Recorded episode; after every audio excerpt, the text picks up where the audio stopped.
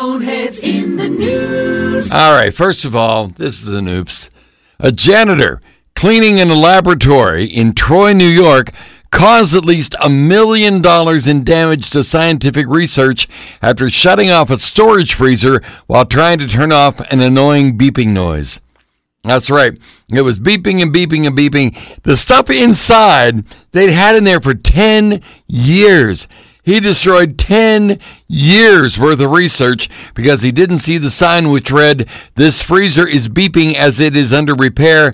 Please do not move or unplug it. No cleaning required in this area. You can press the alarm test mute button for 5 to 10 seconds if you would like to mute the sound. Too many words. He's a janitor. Yeah. no, he's not going to read that much. No way. But golly, I mean, I'm no lab scientist or anything, but I'm thinking maybe that sign should have been on the circuit breaker. But that's just me, and that's just crazy talk.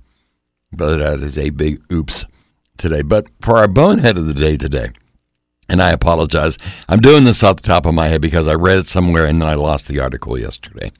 But um, there is a baseball team, minor league baseball team in Georgia, in Macon, Georgia, and they're called the Macon Bacons. You know, I think it's a great name. All right, Macon Bacons. Well, now a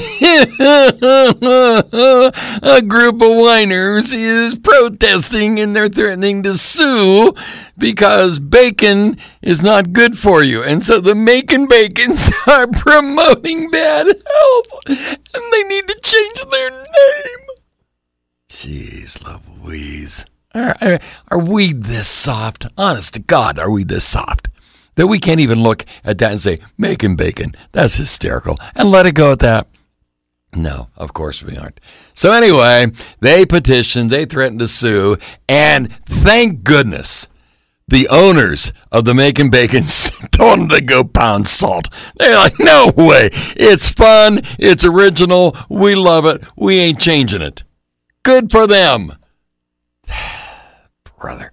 And that's today's. Bonehead of the day. And that's me shaking my head.